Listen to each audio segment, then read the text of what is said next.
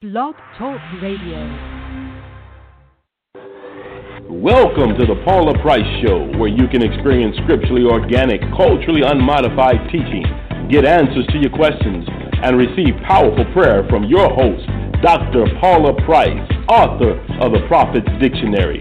Tune in now and get ready for an exciting time of encouragement and transformation. Welcome your host, Dr. Paula Price.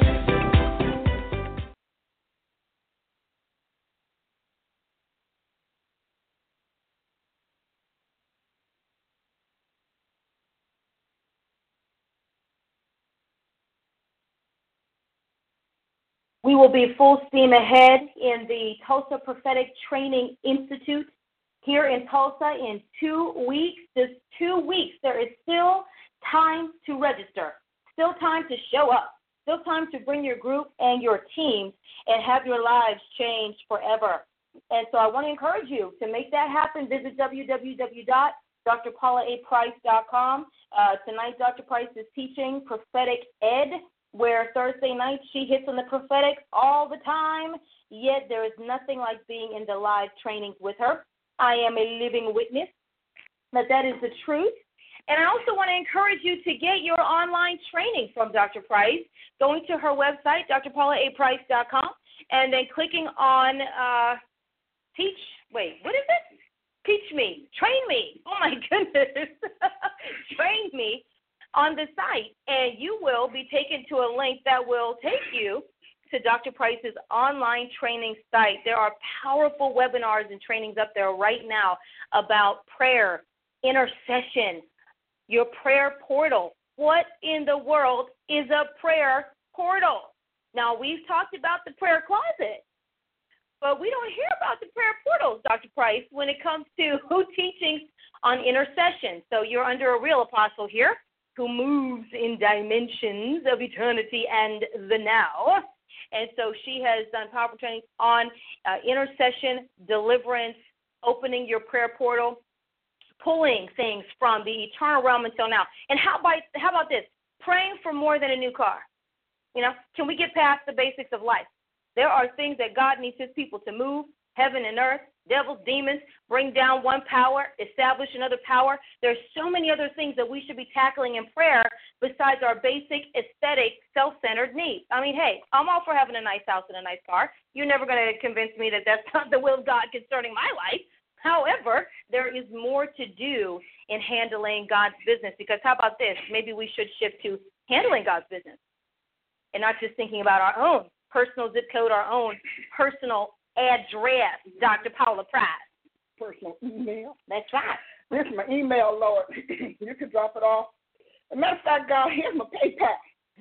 So God, just drop it right in my PayPal. That's right, direct deposit. Direct deposit, you know. Um, I think when we think about prayer portal and we think about prayer in general, prophet, you know what I think of? I think that the prayer portal prayer is so powerful, but it is especially useful to those who are occupying ministry offices. Because sometimes we forget that God responds to the pew one way, and I don't say that derogatorily, and the pulpit another. So if you are a minister and you're saying, and your prayer is responsible for more than you. I like what Ashley just said. That, hey, we need to start praying to do God's business. Prayer portal training is for doing business with God, doing God's business, and then doing business for God. It's a whole different way of thinking, an entirely new mindset. And, you know, because when God does new things, we get stunned because humanity hates changes. You know, we don't like change. Don't change anything, Lord. Lord, just be God, but don't change anything because, you know, I got you figured out, Jesus. And I don't need you altering things. But I want to say, read something because, you know, people sometimes wonder, okay, is this God or what? And because the church has been so far away from the Bible, which means it's so far away from God, I know folks don't realize that. Right. But when you're far away from Scripture, you're far away from God. It's like having somebody who has been away write you a, a, a, a bunch of letters that you opt to never open. And you may or may not resend it back, you know, return the sender, but you've got a bunch of letters to tell you what they're doing, how things are going for them, what they're planning, what they're living through, how they're relating to you and wanting to relate to you. And you um you're like, huh? And you don't open it. Have you ever done that? Un- the, uh, unread Bibles are like unopened mail.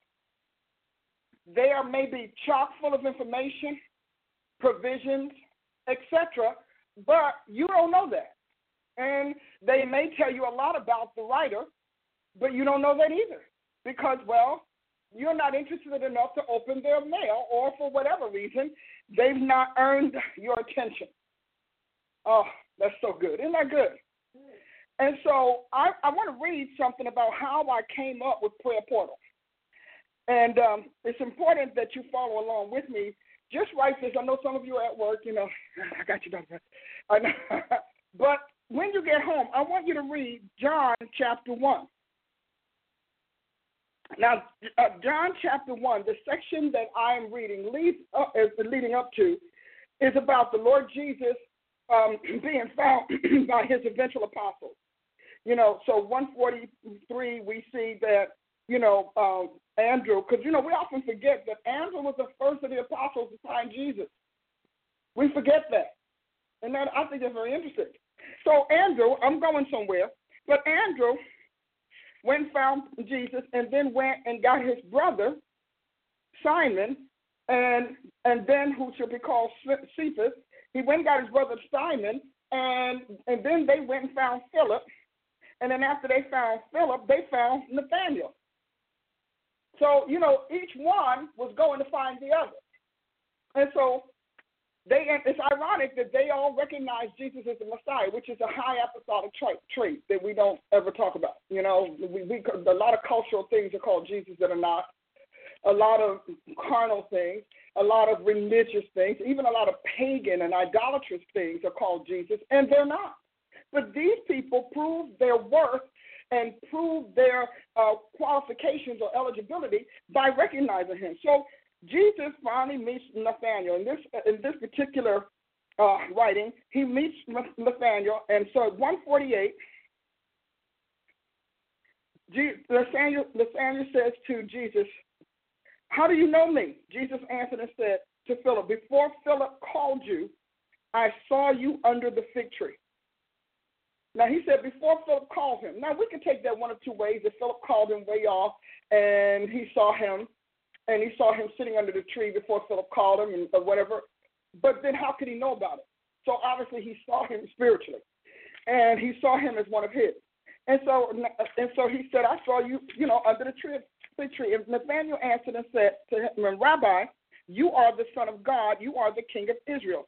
Now you know, guys, hey guys, that, isn't that a weird response? Before Philip called you, I saw you under the fig tree. So, you know, many commentators say, well, that doesn't mean that it was, you know, word of knowledge, wisdom, or something like that. It just means that he saw this guy sitting under a tree and, and then discovered it was Nathaniel. But it doesn't say that they were actually introduced. And so Philip said, Come and see. Jesus saw Nathaniel coming to him and said, Here is a true Israelite, and there is no duplicity in him. So Jesus knows him because Jesus knows everybody he called, etc.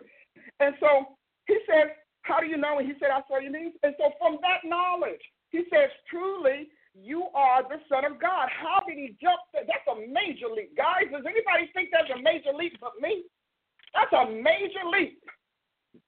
Don't you think? You know, you see a guy getting out the car and you say, well, before your car rounded the corner, I knew you were coming and parking, you know, oh, William P. And he said, you are the child of God. Huh?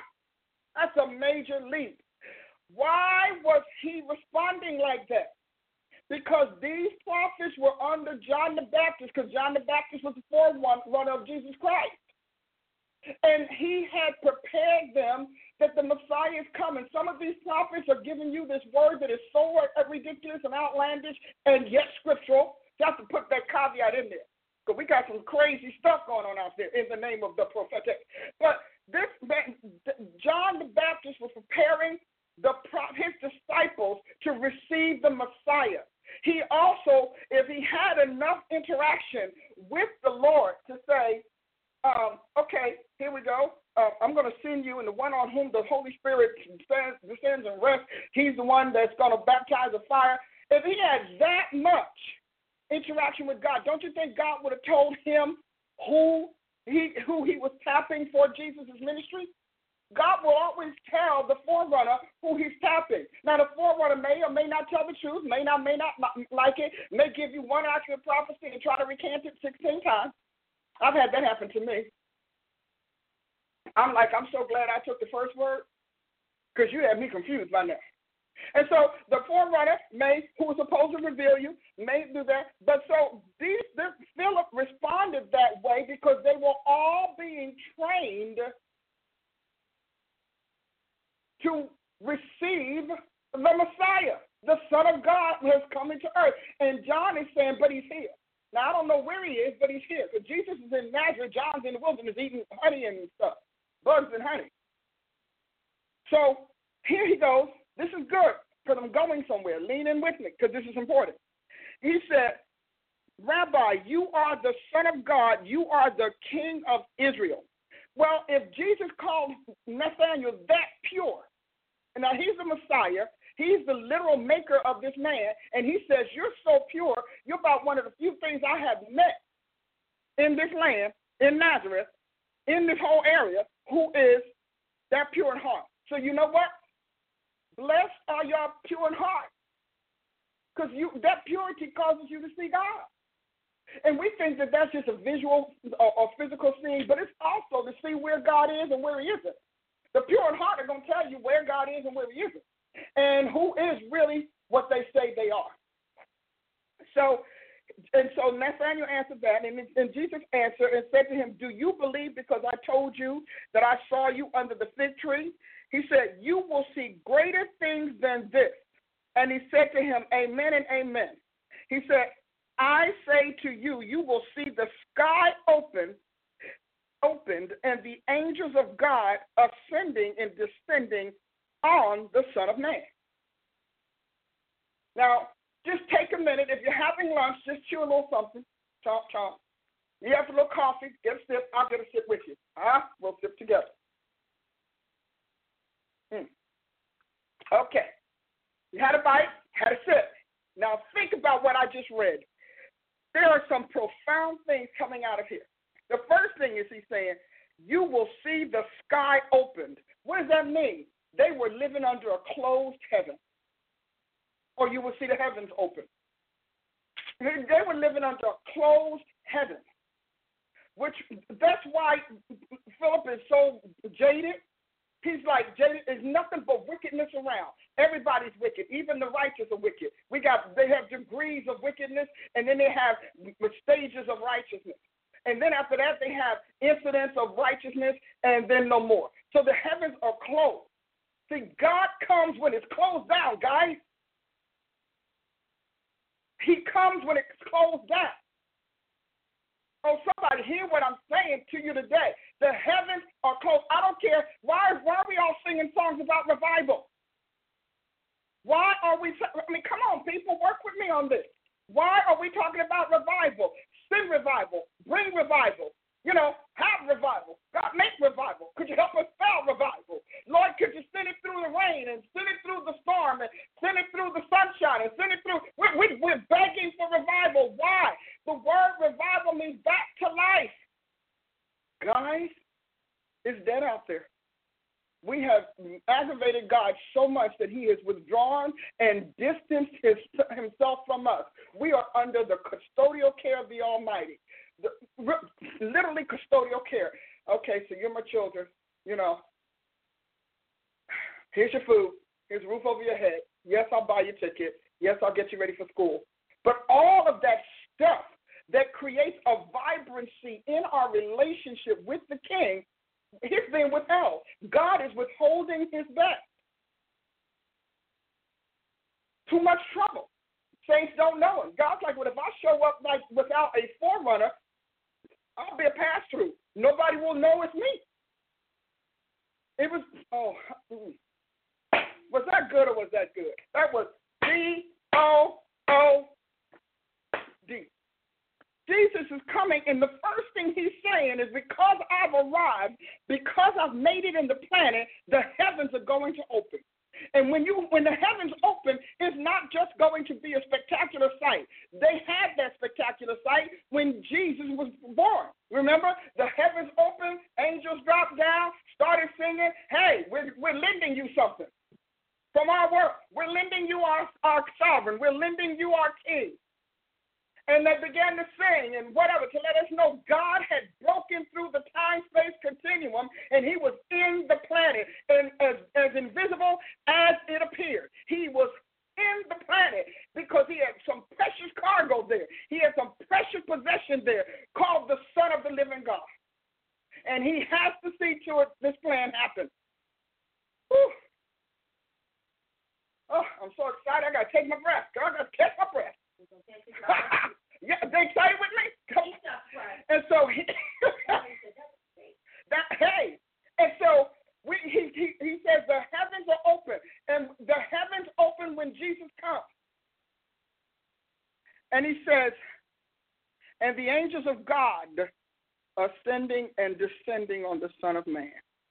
We read this, and this almost sounds like it's exactly what happened in Genesis 28 12. John 151. And we um, we almost think that this is exactly what happened with Genesis 28:12. When Jacob's ladder, what we have become what has come to be known as Jacob's ladder, where Jacob is he's out on the run and he's you know leaving home, he's in the wilderness and and he's going to sleep and all of a sudden he sees a ladder I want to see something. Now, guys, I'm getting ready to bless your soul. Let me tell you, I'm going to bless your soul. You're going to dance and shout and go crazy. Yes. And so you think it's Jacob's ladder, but it is not. Jesus is not saying that, but it seems like it. So Jacob has a ladder, and the, and the ladder is open between heaven and earth, and he hit a spot in the planet where it was an open portal where God's angels did business. It was a literal divine celestial transit system.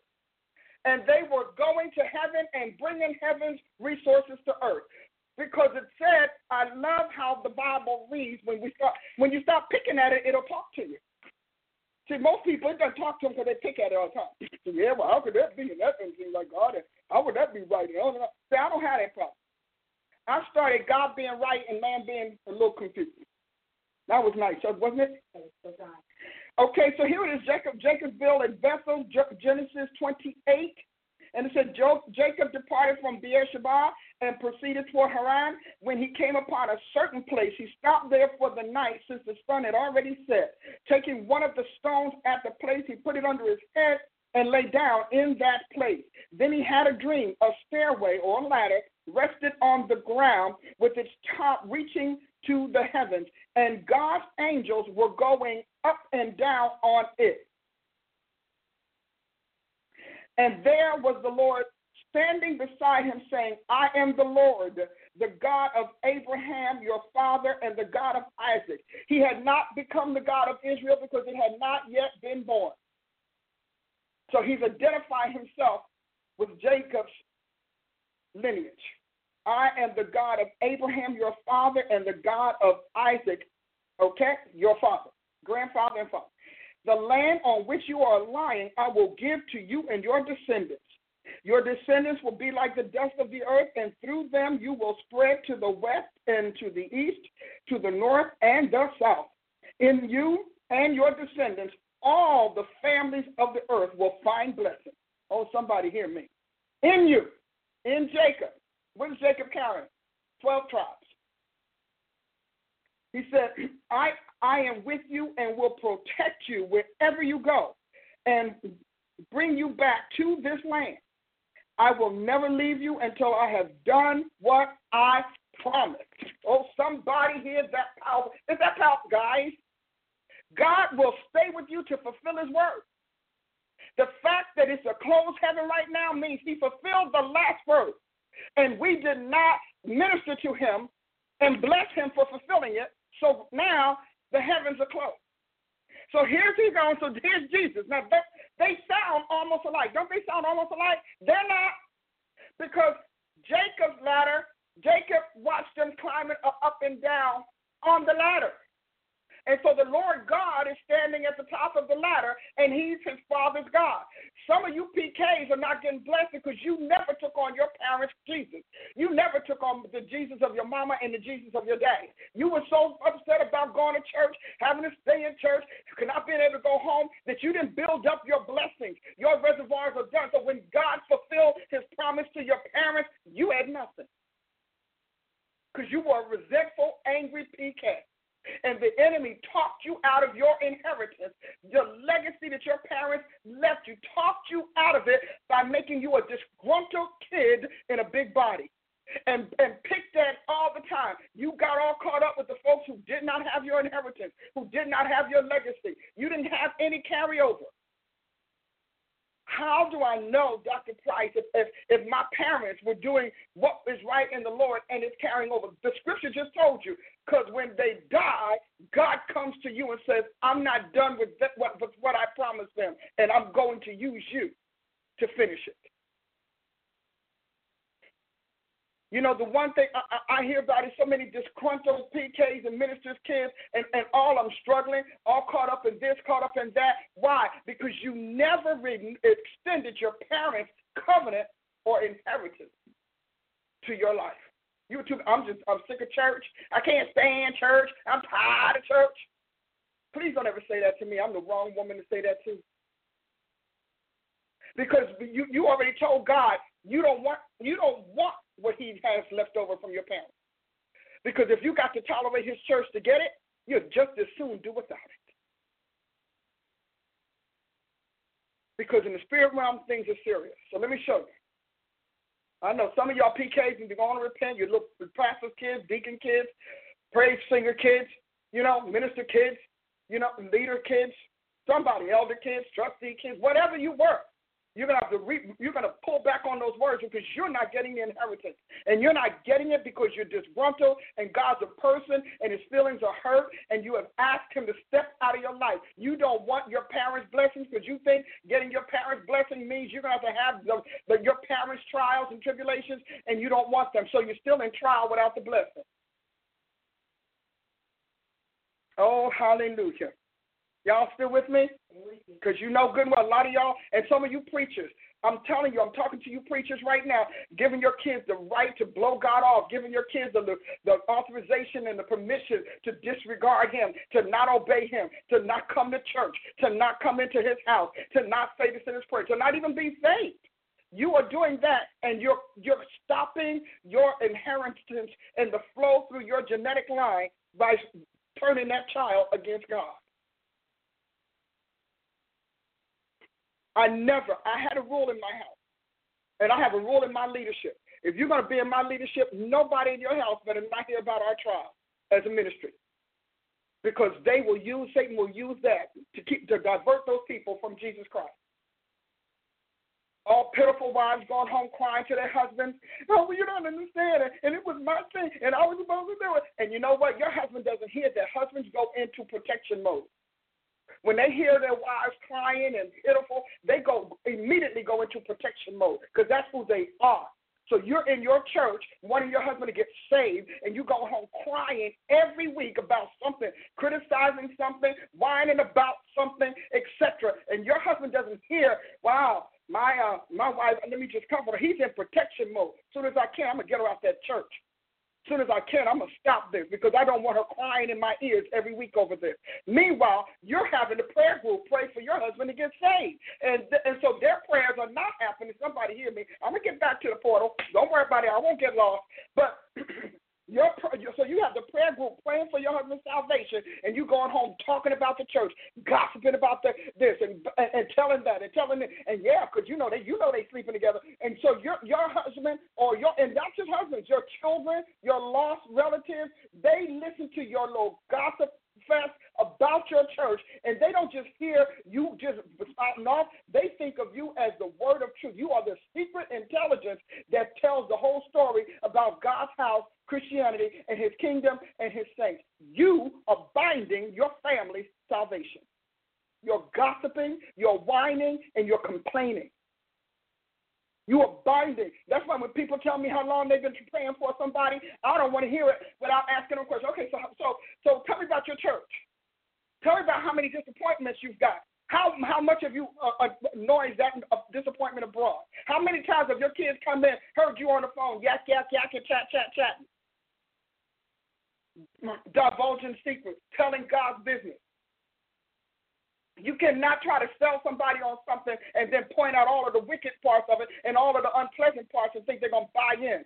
People are not buying into salvation because of your gossip, because of your phone call, because of your criticism, because of your whining and your crying. And your family is going to hell because of it because they can't believe in a God that so disrupted their beloved family member. They can't trust a Jesus who's, whom their family member says is two faced, who is duplicitous, as he said.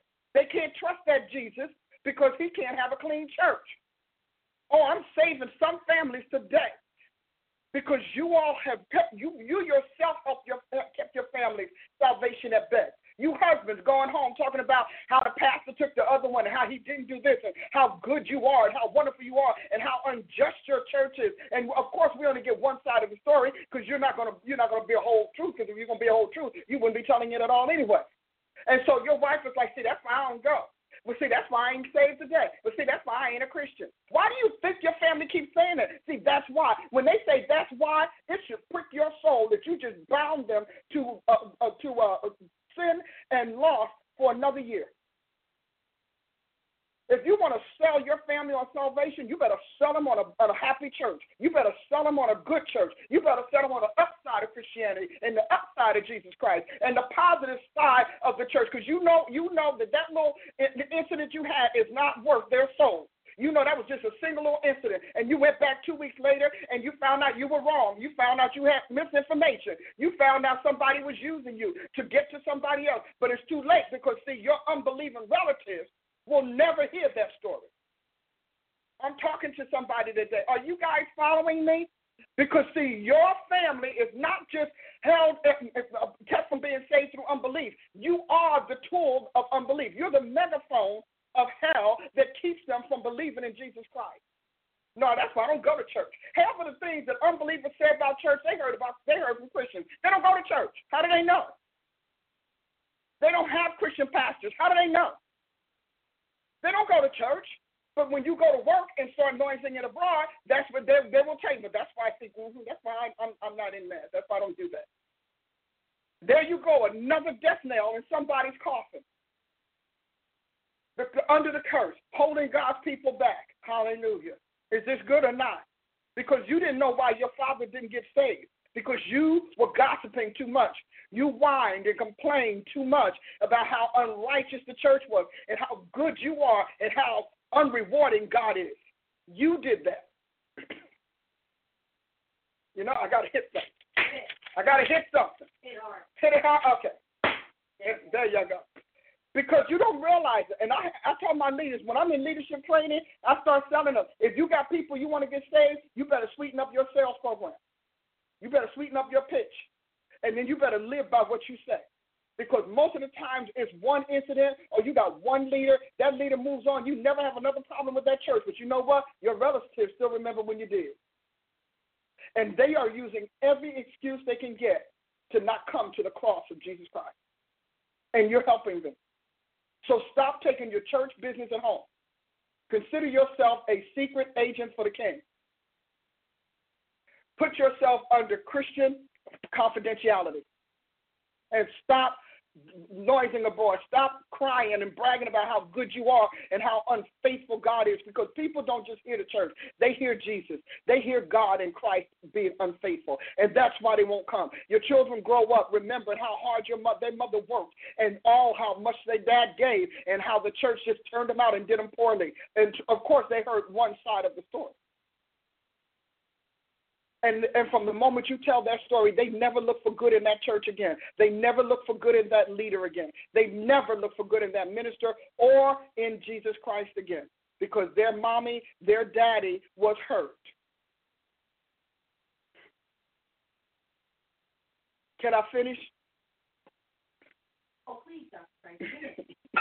this answers so many questions about by so many PKs and, and children of just ministers in general will stray, wander mm-hmm. from the church because of all the business that was going on. Exactly. And they're talking about, well, oh, yeah, but they just playing church. And all of that, you don't realize, especially in your children's impressionable years, most impressionable time, the most formative years, or you're talking about you all of a sudden you're doing well, and as soon as you get ready to your your relative gets ready to get saved, you come home with a sad story. You come home with a broken heart. Instead of going and get you some counseling, what, what happened to you may be real, but it's a single incident. You have to ask yourself, but is it worth your relative's eternal soul? Is it worth them being in eternal damnation for your incident that you're going to clean up? Because you know you you know God. You know how to repent. You know how to clean up your act with God. You know how to move into who the Holy Ghost is. You know how to do that, but they don't when I look at all of these unbelievers cursing Christianity and cursing the church, I'm thinking, how do they know it? They, they knew it from some big mouth, gabbing, crying, whining, critical, blush.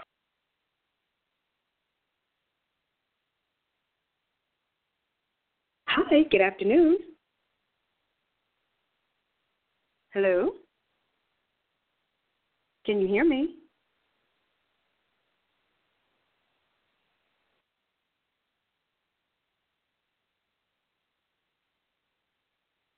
Hi, good afternoon.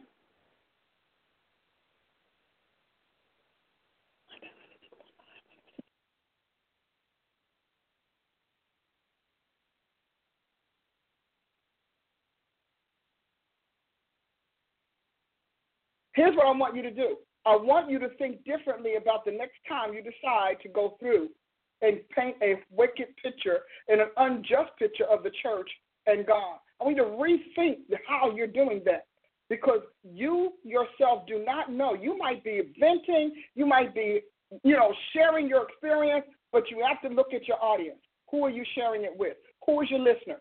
Is your listener someone who has been with the Lord a long time, who can help you pray through, who can help you move out of it, who can help you counsel it, uh, can give you some quality advice, could calm you down? Is that it? Or is your, is your listener someone who is unsaved and already has issues with the church and Christianity, and you're now feeding into their resistance and you're affirming their error, their unbelief, their resentment.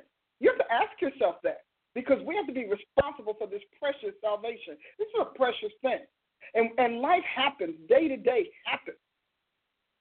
But then you go and you, you keep you keep doing it on and on and don't and don't let your family see you go through 15 churches they're going to conclude that there's not a church that's worth their relative. Your issue will be you don't like to be told what to do. You want to be at the top. Your your issue could be I just want to prophesy. I don't know why I don't get a chance to sing or why I don't get a chance to preach. I don't know why I can't be get into leadership. You have to be honest about your issues and your motives.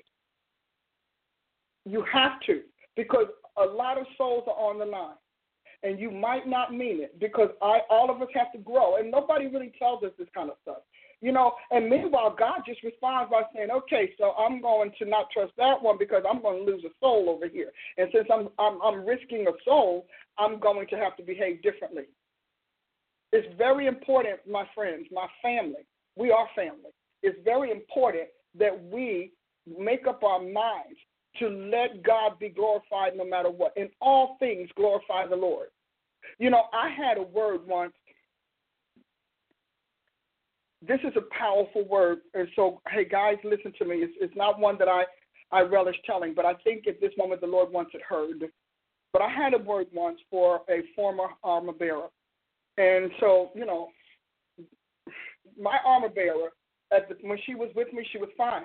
But her family so resisted her service to God, they made her life virtually miserable. miserable. They complained all the time. They whined all the time. They criticized all the time. They, I mean, they went at it.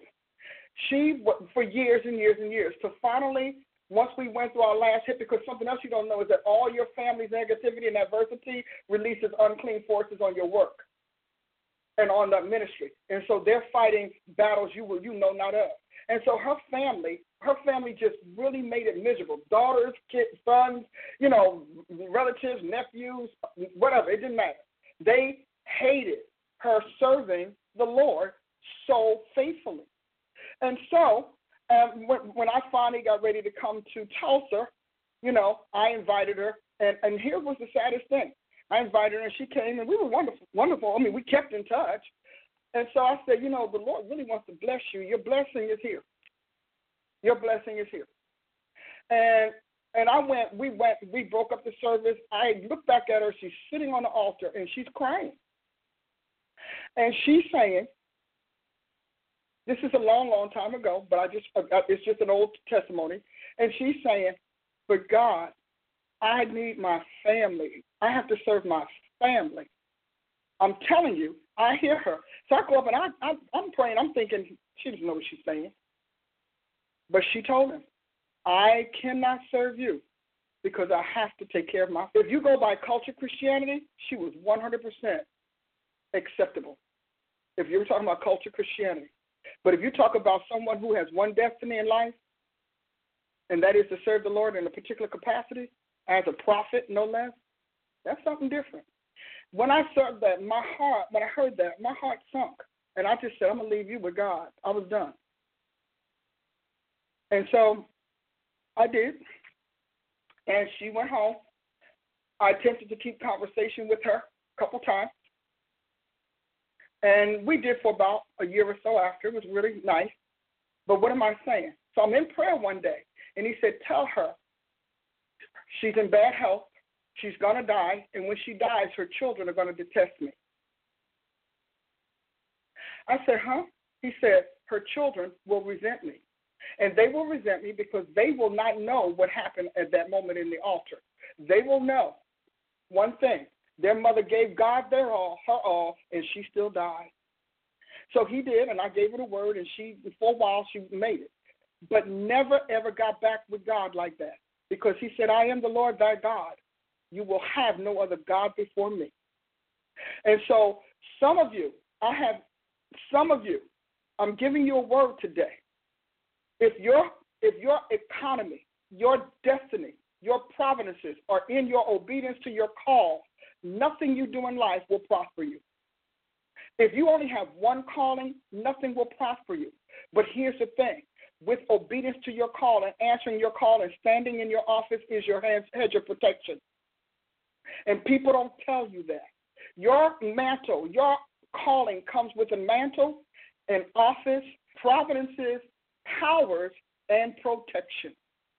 This is worth you tuning in to me today, wasn't it?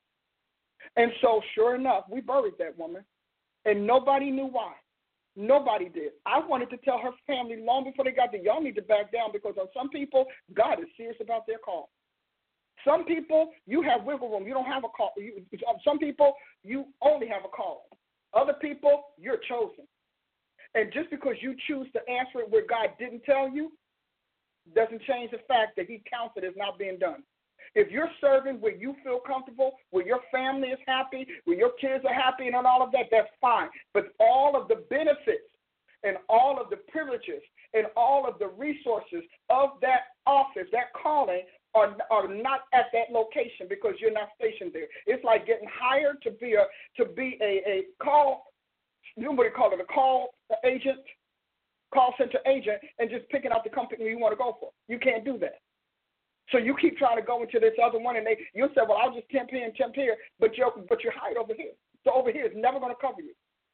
Some of you all are serving in the right calling, in the right office, under the right covering, in the wrong place. And the place holds the provisions.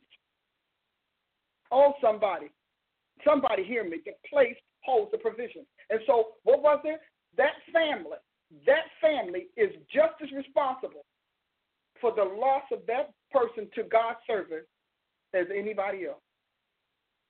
So if you're one of those families that's fussing with your husband, fussing with your mother, fussing with your kids, fussing with your wife, put, giving them an ultimatum, I want you to understand ultimatum is that word. There's nothing that, that so, there are very few words that sound like what they are. Ultimatum.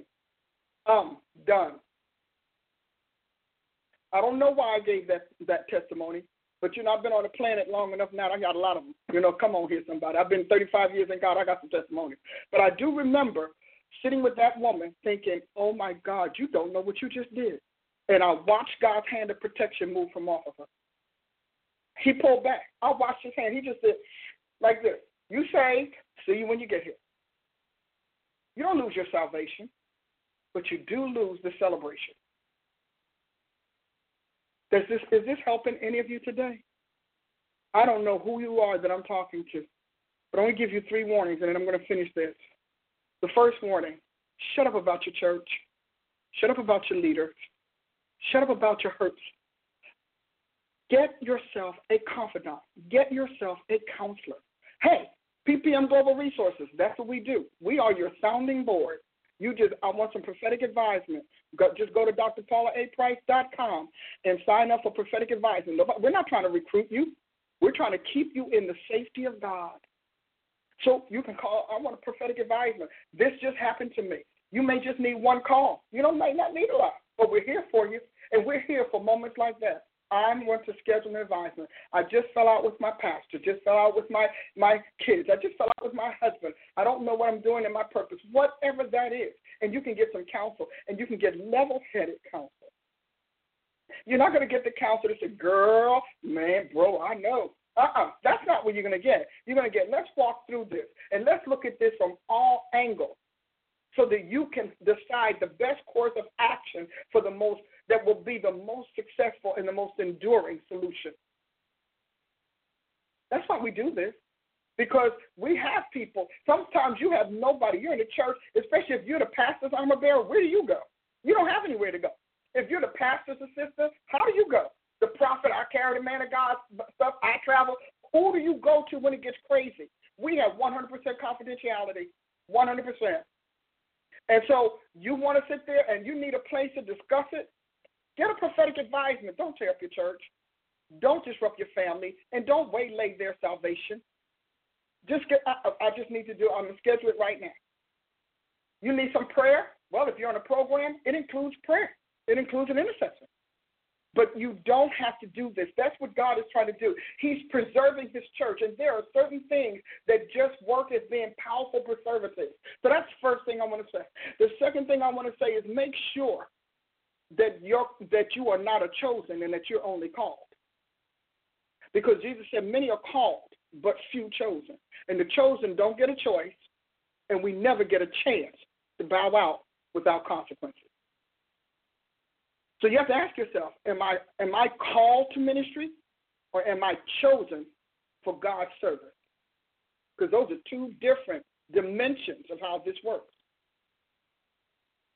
So that's the second thing.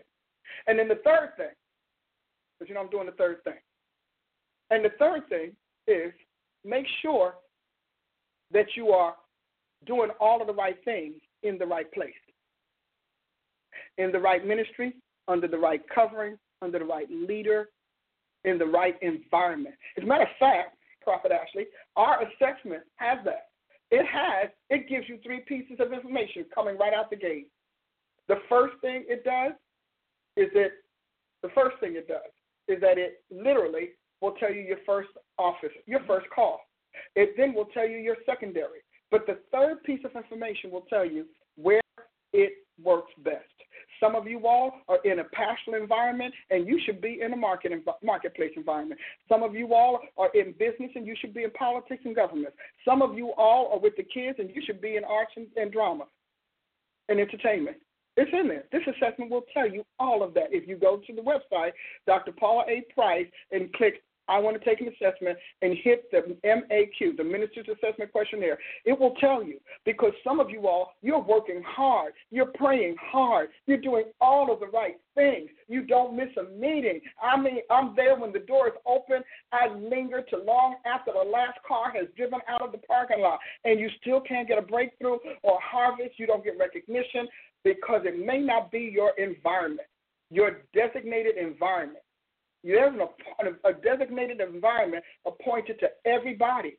And so we often get people who say, you know, they'll get, well, Prophet Ashley, give us some example of the, of the difference with the, the calling and the environment that you can think of. As far as the different ways that it shows up? Yes. Like how, for example, I'm a prophet, but my environment could be what? Business. Business. Business right. And we had somebody who recently took it, and they used to be in the business sector, Mm-hmm. and have since been out of it in that measure, but it still showed up as where they will execute best Mm-hmm. their mantle as to who God called them to be. Some people, um, it's apostolic. Others, it's a teaching environment. Mm-hmm. Some people, it's help. And so you will flourish best in an environment where you are in the health ministry. Exactly. And you know, you want to fewer people than there are actually in it. Yeah, I know it. And you know, some sometimes we don't know what those help ministries could be. But you know, I'm in help ministry in my church, yeah, but it might be the United Way. Exactly. It might be the Goodwill, the Salvation Army. It might be see, those are all helps ministries that are really huge. And so you might think that when your results come back and say helps, it just means help somebody make you know, sweep the floor, clean the kitchen, do some paperwork. But helps ministry can be just that you're called to that dimension of God where you are helping those who help others. Yep. And the teacher, how it'll. Oh, that's a uh, good one, isn't it? Right, because you have in the explanation, well, the explanation that we have as advisors, how the teacher does not necessarily have to be a classroom with children, because most people think, oh, I don't want to teach kids, but the teacher is the on-the-job trainer, Mm-hmm. adults, coaches, all kind of things. So it's picking up on that is where you belong Mm-hmm. in various degrees, levels, and applications. Exactly. And my other personal favorite is the one that says, you know, the con- the counselor, the consult, you know, the, in the consultative sphere, therapist, counselor, oh, On PAQ, yeah. PAQ, mm-hmm. therapist, counselor, and we go on. Now, why did I take you through this way? Because some of you all, you were upset in your church because you were in the wrong environment, or you were upset with your church because you were you were constantly shoved into what they needed instead of how God built you. And when you're shoved into what your organization needs instead of how he builds you, you are daily frustrated, but you also make a lot of mistakes. You uh, you never you don't get a groove. You just don't. I mean, you keep slipping off. I mean, I I, I know how to, but it doesn't work.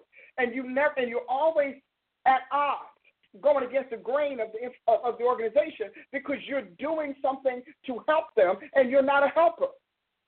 Some of you are officers, some of you are gifters, some of you all are agents, and you have to know the difference.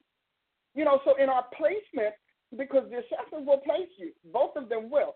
But you need to recognize that, and some of the leaders need to recognize, because you can say, some of you all as pastors or apostles or, or head of organizations, you're like, this person is so talented. They're so gifted. Oh my goodness, they do wonderful. But every time I put them to use, they falter. Where are you using them? Because maybe you're using them in your office and they probably need to be in your field. Well, you taught us years ago. Bless your patient heart. How many things we put you through um, working as a team. mhm. And you would have to tell us, look, this person is the finishing touch details, what we call professionally quality control. Mhm. So you don't bring them in at the brainstorming level. No, 'cause they're gonna get you You're nervous. going to slow everything down to the details. They really are. and that is their function. I mean, if it was a tool or a utensil, I no, I shouldn't get mad because every time I try and spray something with a fork, it slips through the slab Mhm. because it's not a knife. Exactly.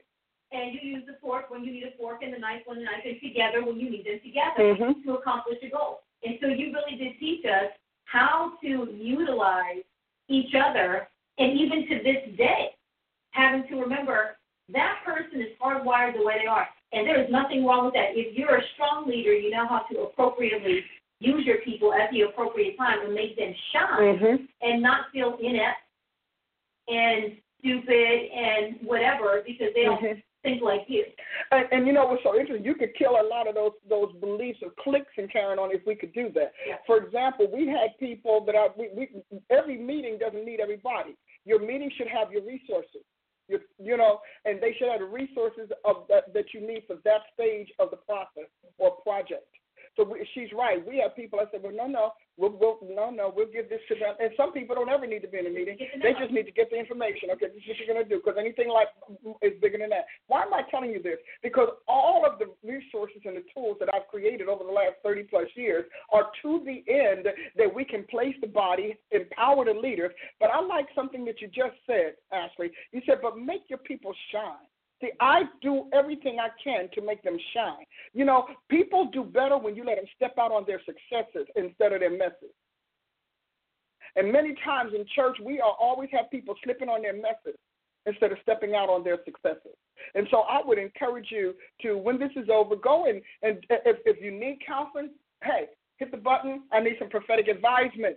I need some prayer, whatever. You need uh, to find out where your people are. Hey, I want a group. I want to schedule a group demo so I know what to do with my people and how to handle them and how to place them. You want to know who you are, your place, or, or your environment. The Lord had me talking to me for two days about people being in the wrong environment, the wrong setting. There are certain environments that just drain folk, that bleed you out, drain you out, confuse you, etc. You know, there are churches that are just to us we would call crazy, but you know they fit. They get a thing done. They take care of the wild, the rowdy, the un, you know, un, and they are okay with that because that's what they do. Because God's got that in His body.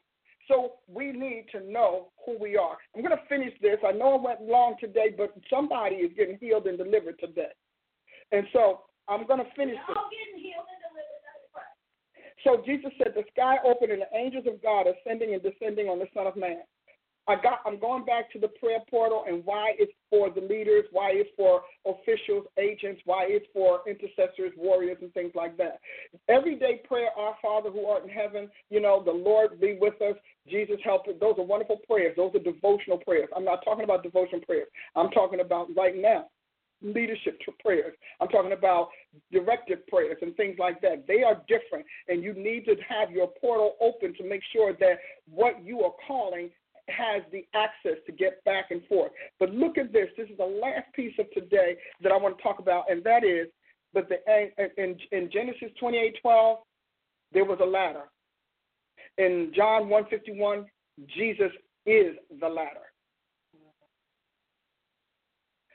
Everybody who God is calling to his service is the ladder. And he's saying the angels ascending and descending, ascending and descending on the Son of Man. He didn't even say Son of God. He wants us to know on the one he put in, in charge. Some of you all have never opened your prayer portal. Don't even know that there's one to open. And you're just doing what you see so and so do, and you're doing what you saw this one doing. Well, that seems good. I'll just well, I'll just add that to the mix. But there is a way. Your portal open and your angelic guard, your divine providers to ascend and descend. My last point, I want you to think about it. Because when we think of heaven, we think of, if we were writing this, we would say descend and ascend. But that's not what it wrote. And neither one did it say descend and ascend. It said ascend and descend. That's because there are terrestrial angels, our providers on earth, our providers in the heaven, and the suppliers above them. And you don't know that. But there is a way to deal with that. And so I really encourage you all to make sure that you do uh, go to my website, drpaulaaprice.com. I want you to hit train me and sign up for the prayer portal training. And everything I have prayer because God does nothing before prayer has saturated the ground. He won't. I don't care. We think it's praise. We'll just keep praising. We'll just keep singing. We'll just keep. No, no, no. Praising is wonderful. That touches his heart. Prayer moves his office and it moves his official. And so we have touched God's heart for the last however many years. And he's still touched. He loves the song. He likes it. Praise what? But baby, at the end of every praise service, everybody should drop and pray. Because it's the prayer that saturates the ground for the seeds we want to come down. Because praise goes before to part the way. Praise part the way. Prayer plants the seed. So you need that. Doesn't you need that? I'm telling you, you need that. I need y'all to bless me this week because I just blessed you. Bless me. And bless me because of the seed that you're planting. So there's a lot more to this. I, um, you know, uh, Prophet Ashley probably told you about our school. It's opening. We are re-kicking it off and on the ground, on site. It's always been online. On site, September 15th. You have we have classrooms, which you'll see tonight. We have um, dorms. You'll get to see those. We have uh, funds. We're working it. It's it's come. It has come. I said coming. It has come together. But I have a class. I'm so excited about this class. People of God, saints of the Most High God. My apostolic prophetic Bible education program. All that you saw me just do, that's what I teach. And, and a lot of it you will never get on Periscope or Facebook because there's no time. And you also don't get it because I need you to get that from my impartation, not from secondhand, third hand, fourth hand revelation or adoption of a revelation. Hallelujah. So, Prophet Ashley, it's your turn, and then we're going to let Prophet Adia Okay. do what she does. Well, like, I think it's cool too. Like any higher level of education, you have to earn your way there and prove that you can handle that level of information. Yeah, that's And true. there are a lot of things that are not meant for The the whole hmm general public to learn at once unilaterally across the board. hmm That's true. And so students, you get in those classes, and we okay years ago at the event. Let's talk about our event. And then I'll give my two my comments here on what you say because I have more than two cents. I think I might have a whole dollar. So we would have people because in in the Tulsa Prophetic Training Institute, previously the Tulsa Prophetic Forum, hmm right? Yeah. Yes. Uh, we would we break out the classes hmm in the evenings according to readiness. Yes. And back in the day, when this was a much newer event, because this is not how most events are done in this level, No. people would say, Well, I want to be in Dr. Price's class. This is before you did the General Assembly. I know. Which is what led to the General Assembly. Yes. Because clearly people came to hear you, and I was like, Well, yeah. I to be in Dr. Price's class. Now, that's heavy. I can handle it. I'm not that. I'm not that. 50. They love me. Into your class. Baby, they be Exodus. I said, you know, I think I need to be. They would do that. I could be in chief prophet's class because I'm an advanced prophet. At the break, can I go down to the intermediate level, the beginner? Because you know what, this is a little heavy. This is a bit much because it is school, we're so used to charismatic hmm entertainment impartation, even, Yeah. but not on that official. No, no. This is office level training. hmm And anybody who gets office level training has to prove one, they're an officer, hmm and that they're going to succeed and do something with that information. So I love our events because we have the General Assembly, You're right. you, and all of our keynote speakers speak to everybody. hmm Everybody, they get a taste of everybody. Yes. hmm Yes. Everybody, and even up close and personal. Yes, and to me, it's the best of both worlds hmm because you get the heavy hitters, and then we break it down, and we get into the nitty gritty and the project. Well, and also office is for operation. Mhm. So office training is for operation. So if you're going to operate the kingdom of God, then yeah, that's office training. And not everybody's ready to do that because most people are just about communication. We just want to prophesy. I just get, I got the word of the Lord. Get it out. Yeah, I just got to get it out, and I want somebody to hear me and all of that. And we have a class for that. That's wonderful because those are essential. They're essential servants in God's kingdom. So okay, let's hear your dollar. My dollar. First, if you are on the line listening to Blog Talk Radio, or I should say if you're shifting over Two. into Blog Talk Radio, the phone number is 319 527 6218. And I told her I'd say this. Prophet Doll is lining up calls today. Oh yeah, y'all get a chance to talk to Chief. Now, you can't give her your story and testimony. You don't know. can't do that. But she is lining up those calls. Thank you for putting that number up there. Press one to get into the queue. If you are already listening on Blog Talk Radio, press that one and get in the lineup to connect with Dr. Price today. All right, not dollars worth of feedback. Come on, dollar girl. Oh my God, today. Well, speaking of just talking about the whole accountability piece of why people do and don't go to church, Mhm. it really does have to be Christians who sour the water. Nobody expects the world to tell the truth about anything. That's No. not, you know. that's not there. Mhm. And so, my phone is like ringing today. And so I, I really like that accountability piece that you're placing on us as the saints Mhm. to even do a personal inventory to go back and think, ooh, am I the reason my kids didn't? Am I the reason my Mhm. friends don't? Am I the reason? My family. they- my family. When you talked about how husbands act toward their wives, Mhm. and it's like you play the damsel in distress, He going into defense mode. which means now I have to rescue you from this situation. Mhm. And what you have attempted to do is completely backfired. And about having to be in the right environment is very powerful. Yeah. I know my whole life changed when I was in a kid. Mhm. It is. And you and, and you don't mind saying it. You don't, yeah.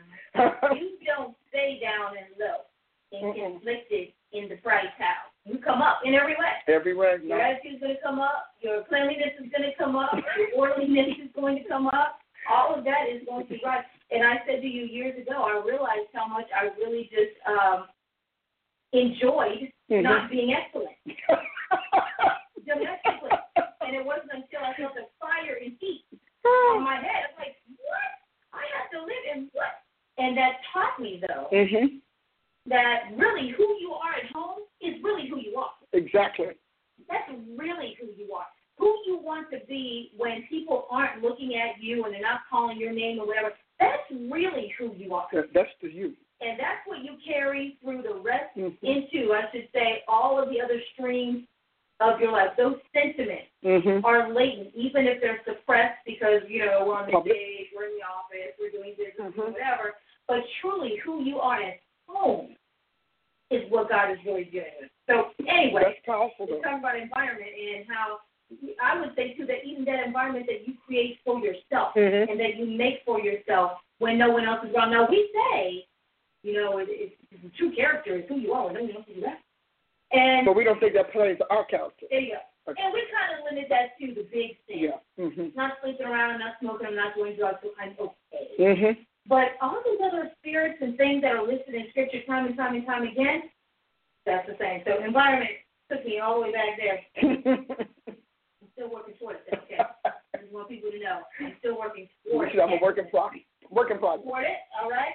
Um, and God doesn't do anything until prayer has saturated the ground. And then you started talking about the school, and I started thinking about how many years of Prayer. bombarding that heaven on holidays and sick days right. and happy days and travel days it took well over here. 10 years To get here. to get this door and this window to open up to this magnitude. Mhm. Because it would peep open and then shut. And it pop up and disappear Mhm. like a wormhole. It did. It's like, ah, and there goes. And now, after the prayer has saturated us and our spirits and our territory and our land and our Mhm. attitudes, and then bringing other mental muscles along the way to make that happen, we can see it. But if you truly, if you don't put in the time, you're not going to see the harvest. You won't. That farmer cannot just drop those seeds in the ground and come back later and say, well, I put seed in the ground. And, and, hey, can I just Well, jump where's in? my harvest? I mean, I planted it. But what do they say when they say about a plant? Sing to your plant. But Yeah. first plant. Talk to your plant, sing to them, but don't you need to plant? And you need to plant them. Okay. See, we want to sing before we plant. Then we want to sing in place of planting. Right. Anything to circumvent the process and to find the, you know, we, we act like we're the emergency system. We want to find the pathway of least resistance for everything. Oh And my. if there's resistance, then it's just not God. It's not yeah, because God doesn't have resistance. You know, and so I think that, that was very, very great. Any comments from my uh, viewers before I go to Prophet Adia? Yes, let's see here. When you were talking about God withholding his best and revival, he's coming back to life in the beginning, somebody said that was a mistake. Dr. Price, uh, probably you were addressing TK, they talked out of their inheritance. hmm And I'm sorry, Prophet Adia, if I'm taking all your hot spots. I'm just giving feedback. uh, someone said, This is good. I'm getting blessed right now. We are with you. My God. And when you talked about how husbands protect, go to protection over their crying wives, somebody said, My teacher, you are teaching. My teacher, you were I said, when you said, You better tell the sweet side of church, someone said, wow, that took the foolishness right out of us. Mm-hmm. Great comment. Prophet Adia. Yes, they are powerful comments, really powerful broadcast today. I love what you said about you have to know whether you are the called or you are the chosen. Um, that I think is it's worth the price of admission today. I think that that is something that we all um, can really go back from this message and search our hearts, spend time with God and find out where we really are in this journey. Um, I think that you have uh, obviously helped us to avert, you know, a life of crises because ultimately I, I love the, the stories that you shared today and even the experience that you've had from God's perspective of what it's like when we are literally just not in the location where we're supposed to be. Um, you said something so powerful as well, you know, in terms of your you'll get in your your your your salvation is secure but the inheritance the re, the rejoicing the celebration of it is not there. And i think that's just giving us a lot a lot to think about today. So i know that you've got a lot of people with their heads in their hands thinking today re, going back through the inventory of their life and trying to find out am i in the right place number one for all my inheritance? And am i am i literally living the right life? You know am i am i living the life that i was supposed to live? So powerful paul Paula Price Show today. Amen. And let me say this as long as you have breath, you have the privilege of repenting and redirecting your course. That's the beautiful thing about being saved. You know, God needs to get a work done. So he is not looking to fire or furlough anybody. However, he needs it done the way he programmed creation to harvest it. And that's what we miss. So if you feel like, oh my gosh, Lord, what do I do? I mean, because it can be overwhelming. I was overwhelming when overwhelmed when he started telling me stuff. All I want you to say is, God, have mercy on me. Help me. Show me how to fix this. And if I can't go back and undo what I did, show me how to make restitution and reparation. That's all. That's all you have to do with God. God is really so. Yeah, why do you think the Bible keeps saying, "Come and bring an offering"? Because it's restitution and reparation for things that cannot be reversed. I can't reverse this. I can't undo this. The pastor is gone. The church is dead. Whatever you want to say, but repent. Hallelujah. Repent, restore, restitute. Because it goes on the books in the kingdom that you are aware of what you did, but nonetheless, you're repentant. If you if you just repent between you and God, somebody else, man, I got to hit something. Oh, I'm going to go somewhere. Hey, hit something down. I know y'all got that in your ear, didn't you, Blog Talk? Okay, but if all you do is repent in your prayer closet and you never repair and you never restitute, God knows you're repentant, but everybody else still thinks you meant what you did and that it should continue working in the world against them. You must stop the action of the things you do in people's lives. You come on, somebody, can you hear me? You must be. You can't just own up to it in secret. You have to restore. Remember, if the thief be found, he must restore fourfold, sevenfold, depending on who you're reading. Restoration must follow repentance. And when you can't restore, you must restitute. You must repair. Guys, hear me. Some of you all, hey, help me, Jesus. I know we have to go to the call, but the, the heart of the Father, are you all feeling it? The heart of the Father is hot on this. He said, I. Hallelujah. David, king, God's boy, love. I mean, the beloved boy, you know, he got, Jesus came through his seed. But you know what? He hit a point where he said, There's famine in the land. And he said, Famine is abnormal for my kingdom and for my covenant with God. And he went to God and he said, But it's because the Gibeonites won't shut up. They keep praying because of Saul's bloodthirsty heart house. And he said, What can I do? You can't undo what Saul did, but baby, you can repair. You can restore. Some people, some this is I'm going to just go prophetic. Some of you all broke God's heart. You didn't even mean to. That wasn't in your heart. That wasn't your plan. As a matter of fact, Jesus said people are going to always do things to God and think they're doing service. But you know, now that you know, you need to repair. You need to restore. You want God to bless your house, but you you plundered someone else's innocently, unwittingly. Sometimes you left, you never even knew it happened. The Gibeonites would not let David off the hook because David was the, the, the embodiment of Israel. He was the embodiment of the kingdom. And he said, But I need you. We can't stop. They need justice.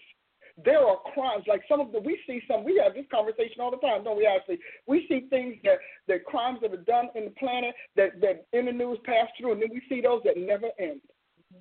And I'm telling you, God says to tell you today, if your house is responsible for the fall of something else. Some of you all churches died because of you. Some of you all ministries died. Some of you all pastors left their fields and went back to their fields and left their jobs. Some of you all businesses died that God needed. But you can't undo that. Do not go in, in the bed and go in your bedroom and get under the bed and hide under the covers and just, woe is me. No. Ask God, how can I make restitution? Because life is always about restitution. Even the Lord Jesus said that he must be in heaven until the restitution of all things. You must repair, restore, or restitute. I had to say that, Ashley. It was needful for me to say that. Amen. Uh, did you all are, are, they hearing me there? Are you getting me, guys? Are we flowing? Is it connected? Freezing issues, but yes. Uh, yeah, well, you know, we got to get. Hey, I got to get on television. I'm tired of freezing. That devil trying to freeze me out. That in Jesus' name. Okay, tell them where to go again. Give them that number one last time, and we're ready to go. The number for Blog Talk is 319 527 6211. Prophet Adia. It's on you, Prophet. All right. We want to thank you guys for listening in to the Paul Price Show today. We want to get to your calls in this second hour. So if you could press that number one for us so that you can speak with Dr. Price. You're listening online and via Periscope and Facebook Live to the Paula Price Show. We broadcast every Thursday, 11 a.m. to 1 o'clock p.m. Paula, it is blogtalkradio.com slash Paula Price Show.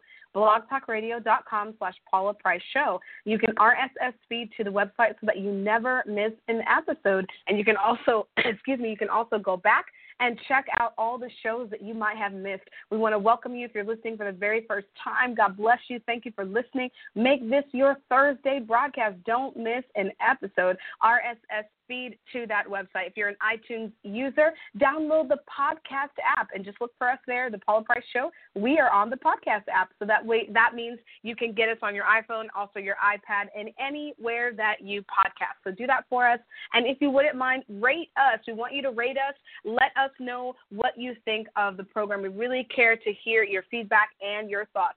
All right, you can keep up with Dr. Price throughout the week by following her on Facebook, facebook.com slash Dr. Paula Price. Again, facebook.com slash Dr. Paula Price. You can find her there. If you are a Twitter, Twitter user, then you can follow her there. Her handle is at Dr. Paula Price on Twitter. Big shout out to our Twitter family and to our Facebook fam. We love you. We cannot do this without you. So thank you for all that you do.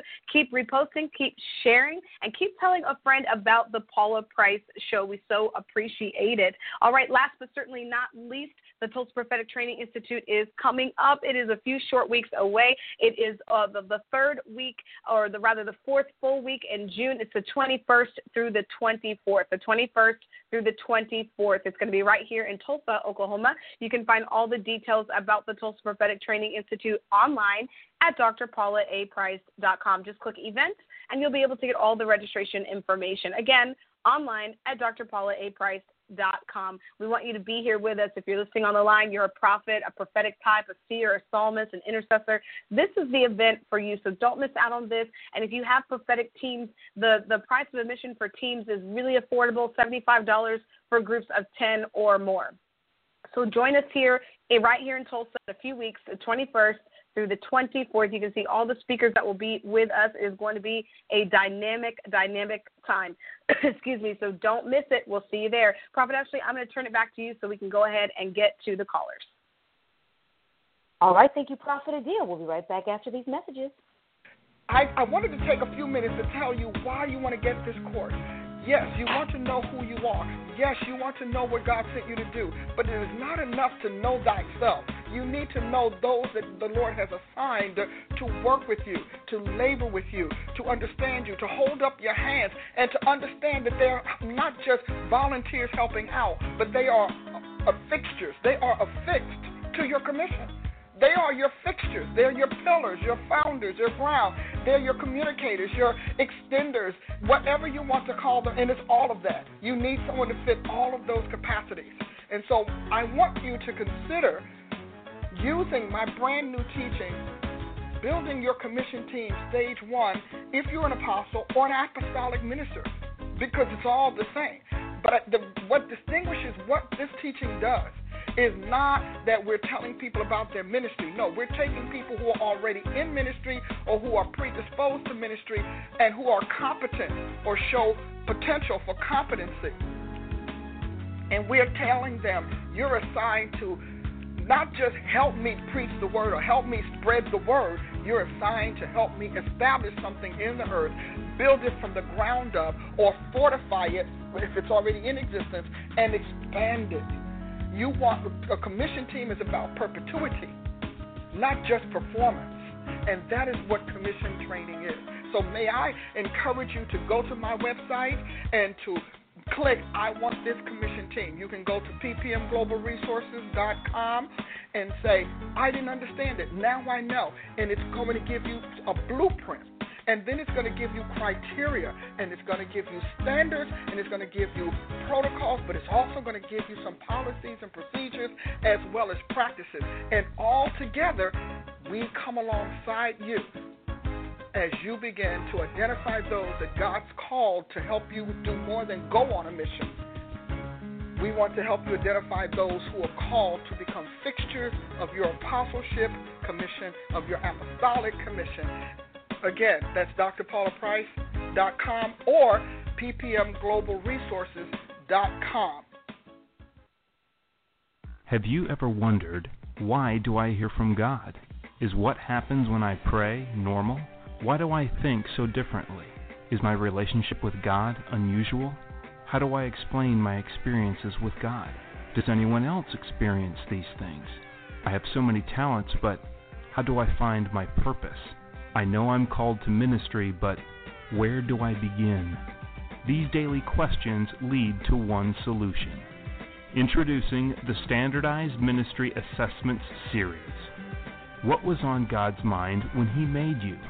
Find out how our assessments can help you uncover your greatest mystery you. Our standardized ministry assessments consist of 800 ministry specific questions 114 ministry based categories, 50 ministry classifications, a comprehensive gift analysis, five-fold office identifiers, automatic response indicators, targeted benchmark scoring, automated result interpretations, custom readiness path options, call specific recommendations, personal ministry advisement. Is this basically a personality test? No. Your results are custom designed and not based on the traditional data used to determine your personality type or IQ. Instead, your results come from you, how you think, and what you believe, not predetermined categories into which you must loosely fit. Dr. Paula Price's nearly 25 years of research and experience see to that. How is this different from a spiritual gift test? Our assessments are not a test and assess more than just your spiritual gift, what you are good at, and may be interested in doing for your church. We help you define your ministry calling, how ready you are to do it full time, the type of training you need to do it well, and the best place for you to prosper whether in or out of the church. They don't just give you a number, they give you a life plan. We offer three levels of assessments the Ministry Assessment Questionnaire the Prophetic Aptitude Questionnaire, the Apostolic Diagnostic. So, what's your ministry IQ? Discover yours today. www.drpaulaprice.com or call 877 649 PPMG. Hey guys, this is Miss Adia from Saturday Morning Kids. Every Saturday, we post a brand new episode full of God's power, full of God's Word, just for kids ages 8 through 12. Subscribe to us on YouTube under Kingdom 5 Student Ministries. That's Kingdom 5 Student Ministries only on YouTube. Kids, I'm talking to you. We're diving into purpose, destiny, and God's plan for our lives. So I'll see you every Saturday for Saturday Morning Kids. Hi, my name is Chief Prophet Tala Price, and I want to invite you to join me every Wednesday at 7:30 p.m. Central Standard Time for a riveting and exciting discussion of my favorite book by my favorite author. Yes, Before the Garden: God's Eternal Continuum, written by the one and only Dr. Paula Price. Join us on our weekly journey of studying the history of eternity as it's been revealed through Scripture. Learn your God, learn your world, learn yourself, and even your Savior before time began. We're going to discuss revelationary answers to age old questions like how did we get here? Why does our planet exist? Does it have a creator? What was on his mind concerning us? And why did he bring Christ and Christianity into our world? Topics like these and more we'll be discussing every Wednesday at 7:30 p.m. Central Standard Time. You can join us on Facebook Live or by Periscope. For more information, visit www.talaprice.com. That's www.talaprice.com.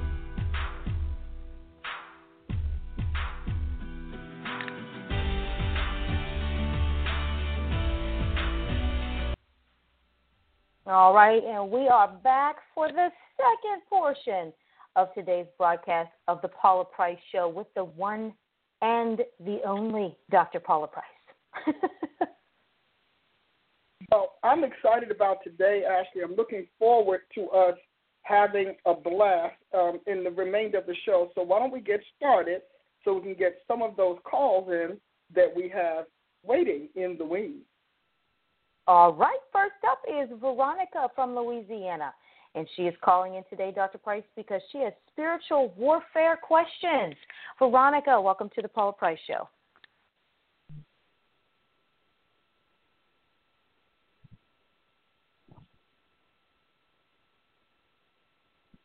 Veronica, Prophet Ashley. Hello.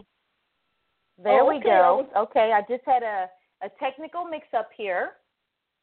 Okay. Hello, can well, you hear me? Yes, we can. Can you hear me? Thank you so yes. much. Uh, I've been experiencing uh, spiritual attacks since December, and uh, I have never been a uh, say a just a heavy, heavy Bible person. But since this happening, something is drawing me. Like I have to get out of the bed. Everything is getting better, but I'm just so confused. I don't know what's going on. It's just it's a lot happening that I'm not used to. But I'm getting stronger and stronger the more I pray and the more I stay in the Bible. My I have uh, my daughter, my youngest daughter, and he's not my son, but I raised him. I feel a lot of activity when they're around at times I feel like they're actually trying to harm me. I've been from it's a lot going on. I'm I'm just trying to find out what is going on. Okay, so wait, now who is it that you think is trying to harm you? Uh, it's a bunch of people, but I get the most activity out of my youngest daughter and my oldest nephew. But I raised him because his parents died. I had him since he was about six years old. I'm getting a lot of activity from different family members and strangers. And now I'm to the point where I don't know uh what is the what is good and uh what is bad because I've been reading okay. play, uh, go ahead. Well, what have you been reading? Uh, the Bible and different uh daily words and all and uh, they do tell me that some of it is from God. It's like it's your angels or uh, protectors, is what it said. So, okay, uh, what? Come on, back up. Hold on, Veronica. We got we going somewhere with this. Which ones are talking Yes. to you about the protector? the daily word. The and daily then word. it'll give you scripture. And where you get where are you It'll- getting the daily word from? From a, a non denominational church. A non-denominational church. Yes. And do, so if they're not, uh, do you know what kind of church it is? Well, they use King James Bible. So it's just non denominational. They're not Baptist right. or Catholic. Yeah. All right. Well, good. Now listen to this. Now let me ask you another question. You said, Okay. Veronica, that this started in December. So what happened? What what triggered this? What, what were you doing in December? Facebook, because I shut What the about- account down. I was with a, a lot of ministry groups on there, hmm and I shut it down because weird things started happening, Such as and so I I shut the account down. What started happening? Give us an example of what you're calling weird. Um, one guy that was on it, he would post different stuff, and uh he posted something about um how people had black hearts and the Lord they they're saying it was for the Lord. I forget how he had it phrased, but I posted to him because he was saying people don't the Lord doesn't know people's hearts. So I posted back that if he knew every hair on our head, why wouldn't he know our single heart? So he posted back something real ugly about a yellow school bus and people who was ignorant and but he's supposed to be uh uh an apostle. Uh it was like a street ministry or something. It's just a whole bunch of stuff. Because I made Okay. reference Go ahead. Okay, so let me. I want to ask you this because I want to get to the heart of this. Where do, do Yes. are you in a church right now? Yes. What kind of church are you in right now? It's a crop. I think it's apostolic because I just started with this one about a month ago. And okay, and where did you go to church before this? a Baptist church in Lacombe, and I started seeing activity, and everybody think I'm psychotic. I started seeing things that looked like witchcraft. And the last time I went there, I talked to the pastor and all, and I told him, you know, something is not right here. Am I just seeing these things? Maybe something is happening. Maybe I am. I had a lot of loss. I lost my son, uh, my granddaughter. A lot of things happened. I found out I had cancer. So everybody's thinking it's stress, and you know, I just flipped out. But there were physical things happening too that I was seeing in my house that uh I was feeling at night when I'm laying down in the bed, things touching you and all. And so uh even the pastor kind of thinks like, yeah, yeah, you know, just pat her on the back. She she's crazy. But uh I know these things are happening. So something Okay. wakes me I'll up. go back. You said something wakes you up. Yep. Like some type of light or something, or I'll get a cramp in my foot. When this first started happening, and you know, I just ha- I couldn't stay in the bed because uh, I'm reading how important the Bible is, and this is from the Daily Word, and I wanted to get in it. I've learned so much every morning getting in this Bible, and before I go to bed at night, uh, a lot of things have happened. I quit smoking. I uh, quit going to the casinos. I quit doing a whole bunch of things. I, I got rid of a whole bunch of stuff in my house because I know about piggyback spirits and, you know, that now they're telling me, oh, my son died in this house. Maybe I should have opened a window. It, it's just so confusing. So much is going on. Like I said, it is getting better. But I noticed when those two family members around, I start getting pains in my leg, pains in my ankle, itching. Uh, just about all of my hair has fallen out, and this is just since December. All this started Okay. happening. My son, my son died go- two years ago. Go okay, ahead. I want to go to uh, to cancer thing. You said you just found out you had cancer. No, I found out I had cancer in 2014, right after my Okay. son died. My my son died in June. I found out I had cancer in uh November.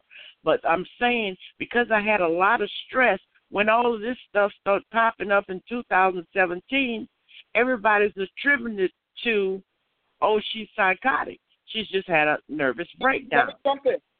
Me jump in. Okay, I got that. Now I'm gonna need you to answer me kind of succinctly because I'm trying to. Uh, I'm establishing something here. So when you Okay. when you found out in 2014, Veronica, that you had cancer, did you go to treatment? Yes, Are you finished with the treatment? yes. Well, How I'm long have still you been taking pills. Okay, you're still taking pills. So you, you you finished with the treatment. A couple of things that I would want you to do. Have you been to a medical doctor to have a thorough thorough physical checkup? Yes. When? Not not say a thorough physical, but I have a primary care, and I've been going to her for years. And anything crop up, you know, they yeah, check. but you need to. Okay, that's good. But I need you to have a thorough physical. A couple of reasons for this. Hear me out. Um, I think Mhm. a thorough phy- physical would be good for you because you need to find out. You need to have your your chemistry, you know, tested. You need to have some sort of um, chemical panel testing. That we need to find out what's going on with your blood because you took a lot of medication. You have a lot of things that affected your hormones. You have a lot of things that affected your endocrine system and all of those other things that are attached to the cancer treatment because cancer wipes out can almost takes everything down to bring everything back up without the cancer. And I, that's just you know overly simplified, but I'm saying. But it, I have known people who have had uh, chemo have mental issues. In other words, because the the the, the uh, the chemical levels in their brain, the hormones, and all of those things that guard their brain are uh, affected. So I want you to do that. That's, I'm not saying that's the case. I'm saying let's rule it out. That's the first thing I want you to rule out. Okay? The second Okay. thing is uh, uh, if you are menopausal, you will have all those kind of things. You will have I'm horrible dreams. I'm Yeah, I- 65. Okay, I so don't then have you any might need any dreams.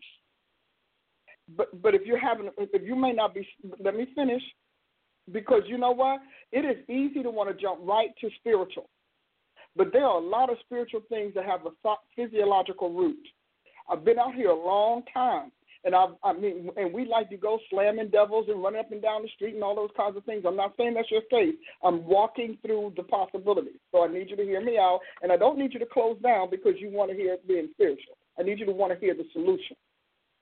Okay. Fair enough? Okay, I want you to want to hear the solution because this call is about making your life better. Okay? Yes. So so the second thing I want you to do is get your hormones tested because you may have gone through a lot from 2012 to 2017 or 2014 or whatever. You've gone through a lot of medication. That's a lot in your body, and your body is a very smart entity. It, it, but what it, it's funny when your body doesn't know what to do with something, it stops doing anything. I'm, I'm just not gonna. I'm, I don't know what to do with it. There's no assignment, so I'm not doing anything. So I want you to get your hormones checked. That's why I want you to get all of your body levels and all of your chemical levels checked, tested, because we don't know what happened through those times that you beat cancer. Okay, Mhm. we don't know. Yes. We we do know your body went under a heinous attack to defeat it. Yes. So yes. you cannot you can't rule out that there are some chemical things that may not have come back online right or may not be operating fun- functioning whatever. And so you might need to do that. You may have a primary care doctor. I say amen, that's wonderful, but does it hurt to get another doctor's view? Of where you are, because any and sometimes when a person handles things so much, they they lose their edge on handling it. In other words, they assume that it's okay. So do yourself Yes. a favor before you go into all of this other stuff, and I'm I'm going to get into the other stuff, but I want to go into that because when you started talking, the Holy Spirit just kept saying to me, hormones. And okay. you know, That's because I was I broke down. That's what I think. okay, well, he's what? What do you mean? Uh, because When I started crying, got a little emotional. No, Uh, no, no, no. Well, uh-uh, pull back on that. That is not Dr. Paula Price. I don't Okay. operate on people's external behavior. I operate You're on right. the Holy Ghost. When you first when you first laid out your issue, he said, "Hold on." You just didn't get quiet enough for me to tell you that. So Right. then I, I am I'm not like your pastor. I am not any of those folks. I, I'm I'm moved by the Spirit of God and the years of experience I've had done this. I too am 65, and I too had to work through my hormones. So you're not talking to somebody who doesn't have a clue. And I'm telling Amen. you that- that thing, those that that thing could throw you into a whole lot of tizzies that don't make sense. I am not a physical doctor. Certainly, I am not a, a specialist in this, but I do know this much. I've dealt with it since 1997, and I've read Mhm. as much as anybody can read on it. And I'm telling you, before we go spiritual, all of that stuff, crazy, or and, and I'm the next thing I'm going to say will make you feel better. Let's make sure that there is no physiological reason for you to have all of these sensations and all of these these things in your mind. Because when your hormones are off, your mind go, has no guardrails. There's nothing keeping one thing from seeping over into another. That's what hormones do. Mhm. They keep everything in their place. All everybody talking properly, communicating the right thing. When they're off, they'll start saying things that are not so. So I need you Yeah. to do that because it is you are important, but you don't want to walk in in a, in a solution or an assumption that this is demonic and then court real demonic as a result. Right. I believe that. because the devil's a criminal. You know, he's a criminal and he's a deviant, Yes. and that's just what he does. So if you keep Mhm. saying that this is him, he's going to come up and help you out with that. So we, we want to True. get that aside. Now, I want to go to another piece, if you don't mind. I'd like to go back to the to the family. Why are you saying that you think your family is part of trying to do you harm? Because one thing, like, let me- before you answer me, Veronica, let me say this: when Okay. your hormones are crazy, you always feel threatened. You always feel at risk. You always feel exposed. You are you're always in a panic. That's normal. Okay. Now I am again, I'm not the pastor who doesn't know what it's like to be hormonal. I have done and I have had to fight all of this and lead a public life. Most people don't know how difficult it was, but except the people close to me. But I managed Okay.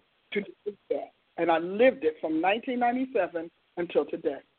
So I'm talking to you from someone who has lived it, the whole whole wake up in the nighttime and all that kind of crazy stuff, because it has been my experience that when you get the level of warfare that you're talking about, it's usually because you are a level of threat, which means you're in a high ministry position, you're doing high ministerial things, you're taking on other stuff, you are meddling in the devil's affairs.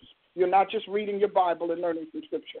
Now, when that happens, and you're not in the in, in meeting that description, meaning you're not in a level high level thing or taking on some stuff, then that means that there is something in your family tree. It's in your root. It's something you did before you got saved, before you came to Christ, or you came to Christ and you didn't bother to get saved Mhm.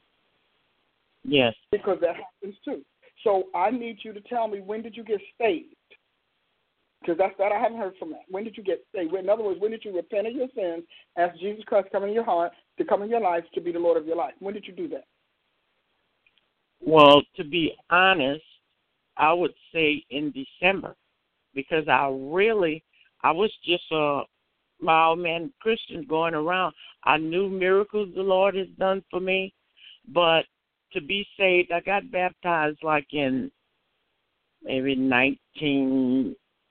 1989 or 2000. I really don't even remember. But I truly didn't understand, wasn't on the level that I'm on now since all this started happening. I believed in the Lord, but not like I believe now.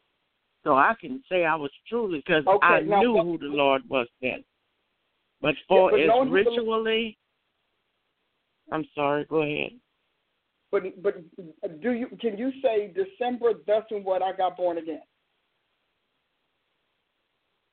When I got born again, I really would say would be December And how do you know that you got born again?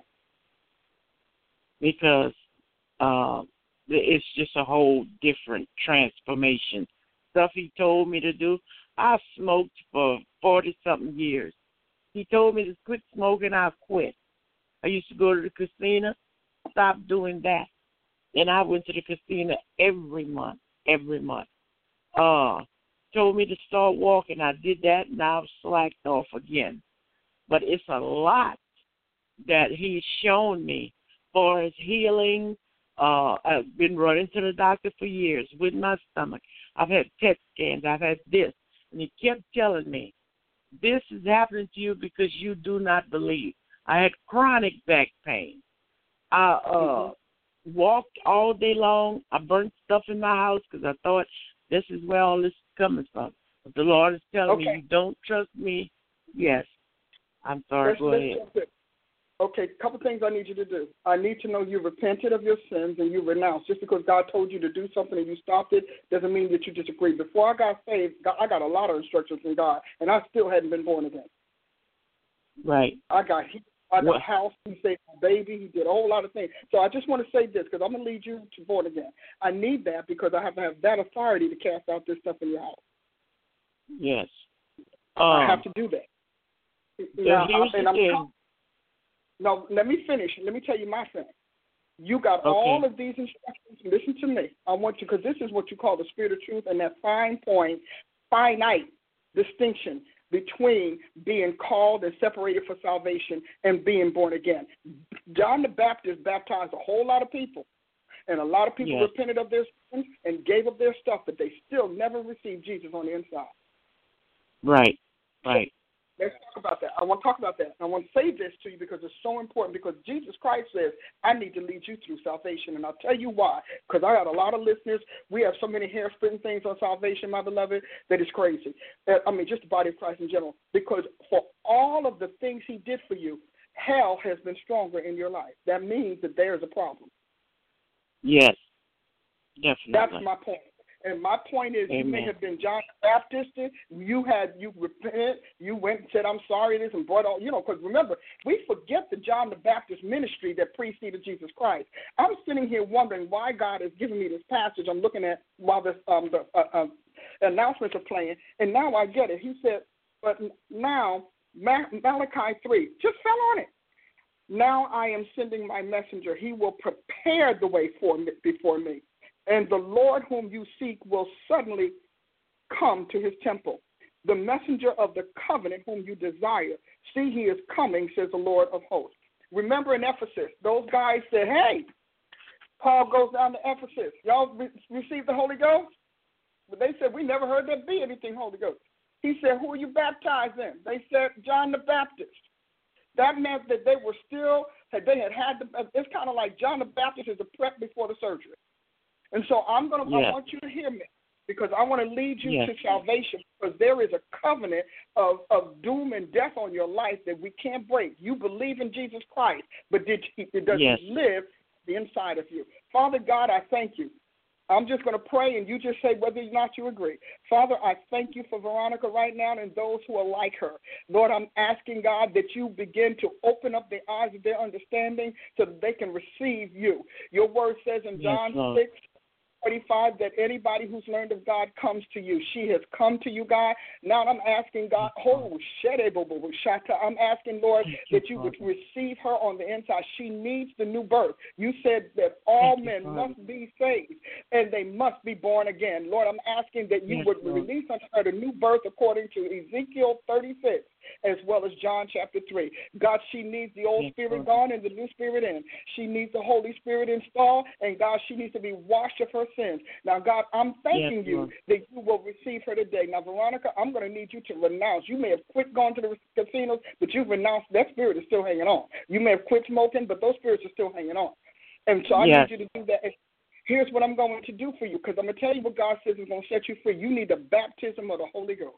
God wants to baptize Lord. you in the Holy Spirit. You've been baptized by Thank water. Lord. And so I stand in my seat that says that every time, God, we, we command it to be so, that you will baptize her. When she goes to her bed tonight, God, I'm asking you to baptize her in the Holy Ghost Please, with the sir. evidence of speaking with the tongues. I'm asking God that you Yes, will deliver Lord. her so she can see that you are part of her. She's searching for you right now, Lord Jesus.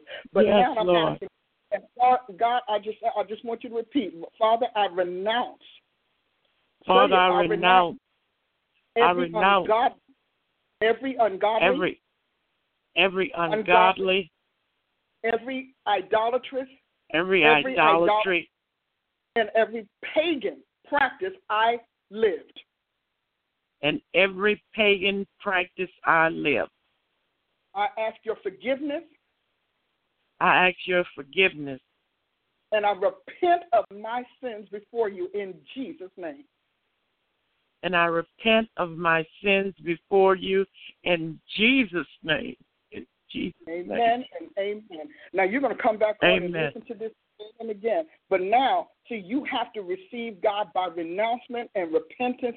But you got to renounce because if you don't, you you don't cancel the covenants that you made with other gods. Yes, and you've Lord. got to. They're operating on a contract. You're operating on your wonderful moment of confession, but they're operating on contract. And so you've Yes. got to cancel that thing. Now, God, I come against every unclean power, every unclean force, every ungodly maneuver in this woman's house, in her life. I command you to cease and desist. I cut your covenant with this woman. I command you to leave that house, and we remand you to the pit of hell. In Jesus' name. Yes, Lord. Now, Lord, I In thank you that you Jesus' install your angels of God in her house, those guardian angels that you assign, God, every time we receive you as our Lord and Savior and you enter us as your child. Lord, I thank you that angels of protection, real angels, these are false angels that are there. Those are harassing devils. Cancel your assignment. I command you to loose her, to leave her home, and I neutralize your power, your seeds, and your effect in her house. Those are lying, deceiving answers, and I cut you off. You will not read another daily word in Jesus' name. And Father, I thank you for leading her to the thank you, church, the pastor, the leader, the intercessors, and the Christian covenantors that will protect her and cloak her. And she needs to be with a good teacher too, Father. In A, God, in Jesus' name. Now here's what I In want you to do, name. Veronica. Yes. I want you to do yes. me a favor. When when you hang up, I want you to go to drpaulaaprice.com and set up a prophetic advisement. You need that. Yes. And then I already wrote it down. Yes. See, there you go. I want you to do that because in in two weeks you're going to find your whole life really clean. See, because you because you may have renounced all of that stuff, so you ceased doing things, but you were never cleansed. And so we cleanse you by the blood of the Lamb. We cleanse your house. Yes. We cleanse rooms. We cleanse your family in terms of their hedge around you, so that they can no longer penetrate you. But you will go to a doctor. You will get yourself a 100% physical checkup, and you will get yourself a 100% chemical examination. You're going to let them test your body chemistry. We're going to find out what this is because it, it's a little of both, but we need to know where one ends and the other begins. Great. Thank you, Amen. Jesus. Thank you, Jesus. Amen. You're Amen. God bless Oh, you. Lord. Bye bye. Thank you so much, Dr. All right. We have are time for another one. call. Huh? Yes. Yes, and we have on the line Makeda from New York, and she is calling in for prayer for a little girl named Brooke with cancer. And also, she would like prayer for a promotion at work so she can make that six figure salary. Makeda, welcome to the Paula Price Show. How are you doing, Dr. Price and Prophet Ashley? I am, I'm fine. I'm glad to hear your voice, Makeda. How are you? Good, good. You sound marvelous. so I just called to ask for um prayer for um a little girl named Brooke. Um the cancer spread throughout her whole body. So I'm just asking for prayer for supernatural healing. Um and also prayer for her mom just for to strengthen her mother. And um for I just was offered a promotion at my job. Um I asked for a little under um a hundred thousand and um God told me to go back and ask for the six figures. Did you go back? So I just yeah, I went back and I asked for the six figures. So I just wanted you to pray to release it. Amen. Amen. Father God, first of all, we lift up this this precious little girl to you. Lord, her life is rich. She came into this planet for a purpose, and God, we're not willing to accept that that purpose is for a short life and a horrible death. So I'm speaking to the spirit of infirmity and disease in this child's body. Hey, God, I thank you for delivering her. I cast out cancer, cast out infirmity, and we put a hedge of protection about her, Father, in the name of Jesus.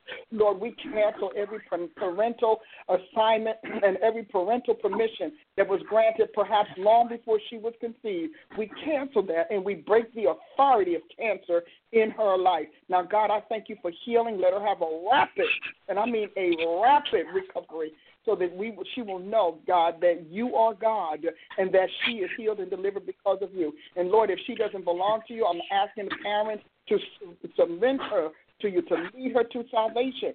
Because, uh. Lord, oftentimes they want you to heal their children and never give them to you. And I'm asking her to lead this young one to you so that she knows that as Jesus, as her Lord and Savior, heals her, and no one else will get credit for it. And we bless you for it, Father, in Jesus' name. And now, Lord, I pray for the, the mother's strength and even her salvation and even the renewal of her faith. She needs a renewal with you, God. You all, you and her need a renewal of faith that has nothing to do with her daughter's tra- tragedy or trauma, but that she understands that you are God and you're the Savior. And then, Lord, I thank you for Makeda. I'm asking that you would give her the, the prayer that she's answered. Grant this prayer. Give her enormous, uh, enormous favor with this company. And let it be so, Father, in Jesus' name. Amen and amen. Amen.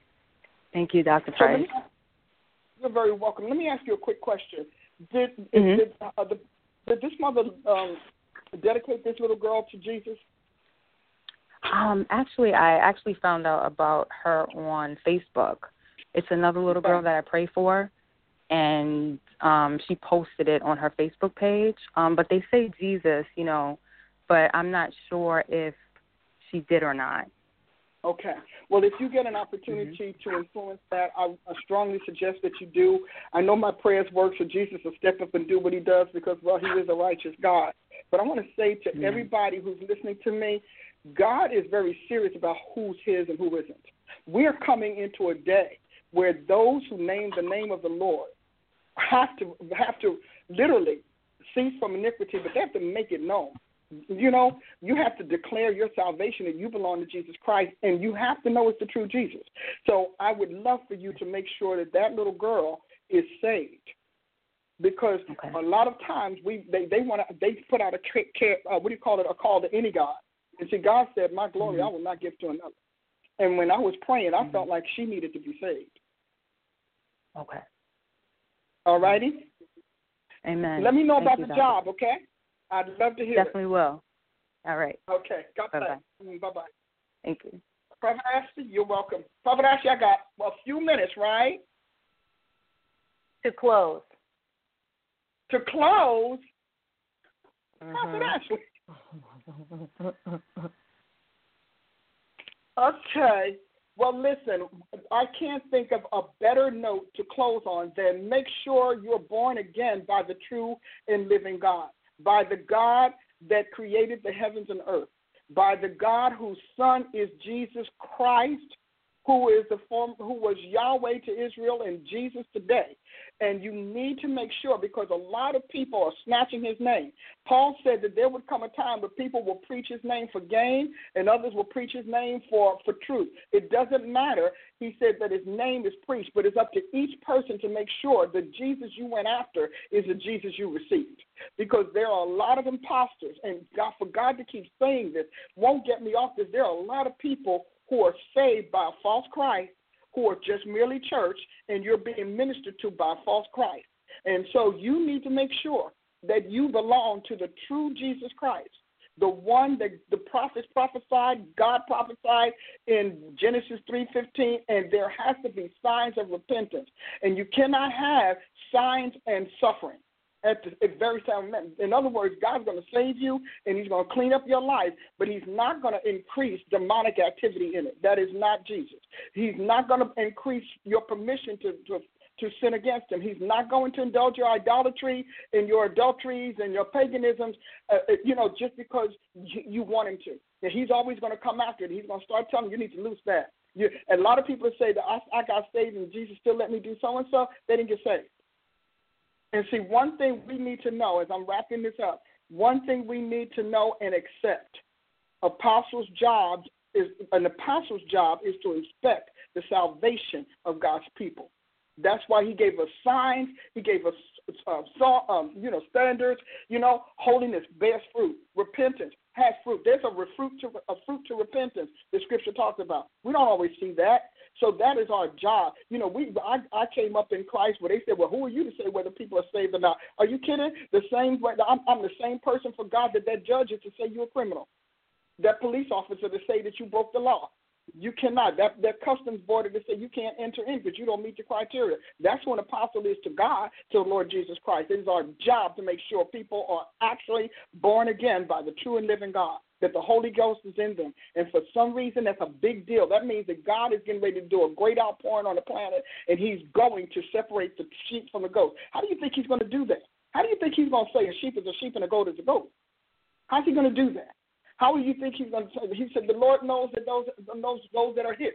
And so we have uh, all of us in the Lord's service today, every preacher, every leader, I don't care what your office is right now, this is way beyond that. This is making sure that these people have not jumped the border into Jesus Christ and just sitting up in his church within his borders without him on the inside. It is our job to make sure people are born again and filled with the true Holy Ghost. And it's the Holy Ghost that seals us, but it's also the Holy Spirit that bears witness to who and who is his and who is not. I think that's a good place to end it, Ashley, don't you think?